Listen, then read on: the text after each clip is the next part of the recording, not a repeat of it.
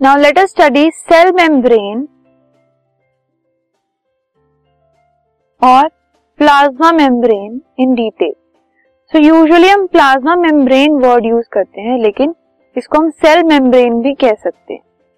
सो so, क्या है एक plasma membrane it is the outer covering of the cell cell की बाहर की कवरिंग जो कि उसको सेपरेट करती है जो सेल के अंदर के कंटेंट्स हैं उनको बाहर के एनवायरमेंट से सेपरेट करती है, ठीक है?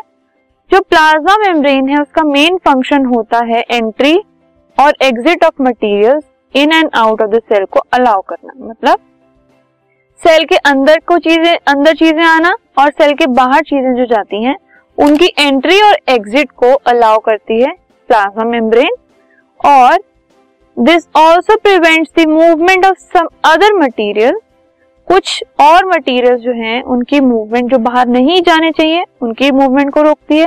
जिनको अंदर आना चाहिए, उनको अंदर आने देती है। जिनको बाहर जाना चाहिए, उनको बाहर जाने देती है सेल के अंदर से। सो इसीलिए उसको एक सिलेक्टिवली परमिएबल मेम्ब्रेन कहा जाता है, क्योंकि कुछ चीज़ें जो है, उनकी वो एंट्री एग्जिट को परमिट करती है। ठीक है? सिलेक्टिवली परमिएबल परमिएबल मतलब जो चीज़ अपने अंदर कोई भी चीज़ एंट्री और एग्जिट जिसकी वो रेगुलेट करे अलाउ करे और सिलेक्टिवली परमिएबल मतलब कुछ चीज़ों के एंट्री एग्जिट को जो अलाउ करता है, ठीक है? तो इसीलिए जो प्लाज्मा मेम्ब्रेन है वो एक सिलेक्टिवली परमिएबल मेम्ब्रेन है।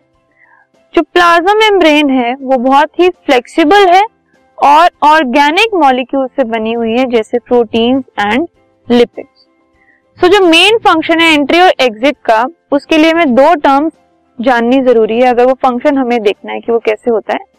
पहली टर्म है डिफ्यूजन अब डिफ्यूजन क्या है? गैशियस एक्सचेंज जो गैसेस का एक्सचेंज होता है, जो कि हायर रीजन ऑफ़ कॉन्सेंट्रेशन से लोअर कॉन्सेंट्रेशन में जाता है, उसको हम डिफ्यूजन कहते हैं। जैसे कि you can see in the figure इसमें हमारे पास दो कंपार्टमेंट्स हैं। लेफ़्ट वाले में बहुत सारे आपको येलो बॉल्स दिख रहे हैं और राइट वाले में कम। सो so, मतलब ये जो भी येलो पार्टिकल्स हैं उनका लेफ़्ट में कॉन्सेंट्रेशन ज़्यादा है राइट में कम है। सो so, इनकी जो मूवमेंट है वो होगी फ्रॉम हायर टू लोअर तो इस तरीके से ये मूव करेंगे। सो so, ये जो भी गैशियस पार्टिकल्स हैं वो हायर टू लोअर मूव करेंगे तो उनको हम डिफ्यूजन कहते हैं। एक और टर्म है विच इज़ ऑस्मोसिस अब ऑस्मोसिस क्या होता है? सो so, जो वाटर की मूवमेंट होती है of high water concentration high water concentration से किसी सेमी परमेबल मेम्ब्रेन से होते हुए जो लो वाटर कॉन्सेंट्रेशन में वाटर जाता है उसको हम ऑस्मोसिस कहते हैं। इस फिगर में अगर आप ऑब्ज़र्व करें तो ये जो ब्लू पार्टिकल्स हैं ये वाटर मॉलिक्यूल्स हैं और लेफ़्ट में ब्लू पार्टिकल्स ज़्यादा हैं राइट में कम है। सो so, इनकी जो मूवमेंट है वो हुई है left to right. So water की मूवमेंट को हम कहते हैं ऑस्मोसिस अब कार्बन डाइऑक्साइड और वाटर जैसे जो मॉलिक्यूल्स हैं, वो सेल के अंदर और बाहर कैसे मूव करते हैं? एज द सेल फ़ंक्शंस जब सेल की फंक्शनिंग होती है तो जो कार्बन डाइऑक्साइड की कॉन्सेंट्रेशन है सेल के अंदर वो बढ़ जाती है। ठीक है? लेकिन the concentration of carbon dioxide जो बाहर के एनवायरमेंट में है, वो कम हो जाती है।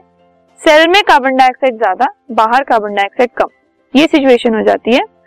सो कार्बन डाइऑक्साइड बाहर चली जाती है क्योंकि बाहर कॉन्सेंट्रेशन कम है अंदर कॉन्सेंट्रेशन ज़्यादा है। सो हायर कॉन्सेंट्रेशन अंदर है तो अंदर से वो बाहर एनवायरमेंट में चली जाती है जहाँ पर कॉन्सेंट्रेशन कम है। ठीक है? सो so, ये मूवमेंट होती है डिफ्यूजन की वजह से। ऐसे ही वाटर जो है वो भी हायर कॉन्सेंट्रेशन से सेमी परमिएबल मेम्ब्रेन के थ्रू लोअर कॉन्सेंट्रेशन में चला जाता है by the process of osmosis और ये सेमी परमिएबल मेम्ब्रेन क्या है?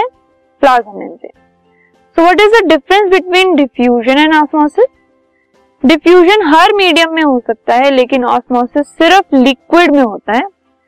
जो डिफ्यूजन है, उसमें सॉलिड लिक्विड गैसेस कुछ भी हो सकते हैं। लेकिन जो ऑस्मोसिस है, उसमें सिर्फ़ सॉल्वेंट मूव करता है।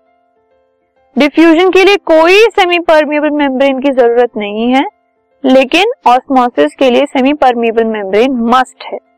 और it is dependent on the free energy of the molecules free energy जो होती है मॉलिक्यूल्स पे, उस पे डिपेंडेंट होता है डिफ्यूजन जिसकी वजह से कोई भी सेमी परमिएबल मेम्ब्रेन की ज़रूरत नहीं है। लेकिन ये भी जो ऑस्मोसिस है, वैसे तो वो सॉल्वेंट मॉलिक्यूल्स का डिफ्यूजन है, लेकिन इसमें और भी बहुत सारे पार्टिकल्स प्रेजेंट होते हैं। So an equilibrium in the free energy of diffusion molecules is attained at the end एक इक्विलिब्रियम बन जाता है डिफ्यूजन के टाइम पर। लेकिन इस केस में कभी भी इक्विलिब्रियम ऑस्मोसिस के केस में नहीं बनता। नाउ अब हम देखते हैं कि ये जो मूवमेंट है ऑस्मोसिस की, वो अलग अलग सोल्यूशन में कैसे होती है। सबसे पहले हाइपोटोनिक सोल्यूशन क्या है? ठीक है? हाइपोटोनिक सोल्यूशन वो सोल्यूशन है जो कि सेल के आसपास होता है, जिसमें वाटर कॉन्सेंट्रेशन सेल से ज़्यादा होती है। ठीक है? सो जो वाटर मॉलिक्यूल्स हैं, क्योंकि बाहर कॉन्सेंट्रेशन ज़्यादा है तो ये दोनों डायरेक्शन में मूव कर सकते हैं।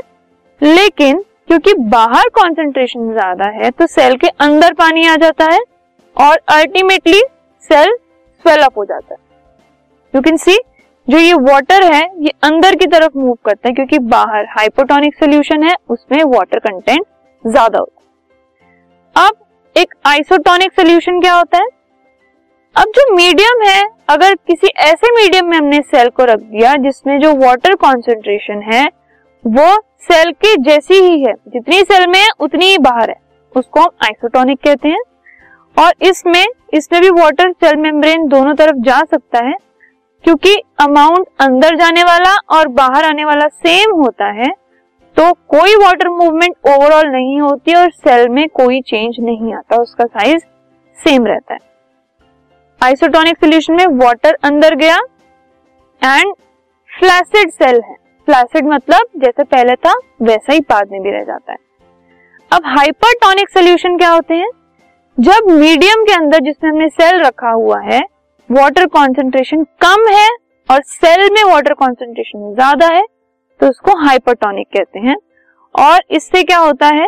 जो वाटर है, वो सेल में से निकलकर बाहर चला जाता है सोल्यूशन में और सेल श्रिंक हो जाता है।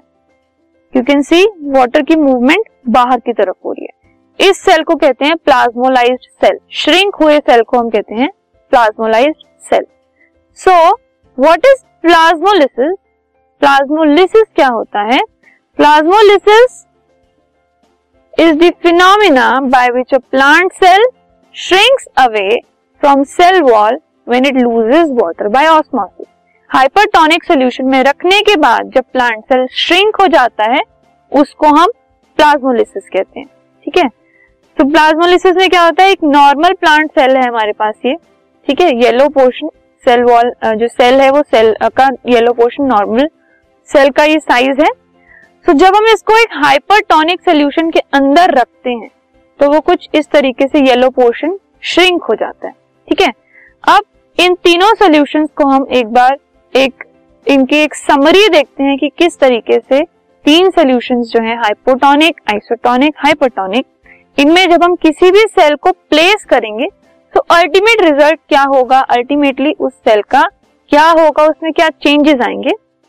सो so, जब आप लेफ़्ट वाले में देख रहे हैं लेफ़्ट मोस्ट जो है वो है हाइपोटोनिक सोल्यूशन ठीक है? दिस इज़ हाइपोटोनिक सोल्यूशन इसमें क्या है? बाहर जो वाटर कॉन्सेंट्रेशन है वो ज़्यादा है. मोर वाटर कॉन्सेंट्रेशन तो सेल स्वेल अप हो गया. बड़ा हो गया. आइसोटोनिक सोल्यूशन में क्या है? वाटर कॉन्सेंट्रेशन सेम है. सेम वाटर तो सेल का साइज़ क्या है? सेम सेल के साइज़ को कुछ नहीं हुआ. लेकिन हाइपरटोनिक सोल्यूशन में बाहर कॉन्सेंट्रेशन लो है. लो वाटर कॉन्सेंट्रेशन तो क्या हुआ? अंदर से पानी बाहर चला गया. तो इससे क्या हो गया? जो सेल है वो श्रिंक हो गया. ठीक है? तो इस तरीके से तीन अलग अलग सोल्यूशन में जो सेल अगर हम प्लेस करें कोई भी, उसमें ये चेंजेस आते हैं। This podcast is brought you by Hubhopper शिक्षा अभियान अगर आपको ये पॉडकास्ट पसंद आया तो प्लीज़ लाइक शेयर और सब्सक्राइब करें। और वीडियो क्लासेस के लिए शिक्षा अभियान के यूट्यूब चैनल पर जाएँ।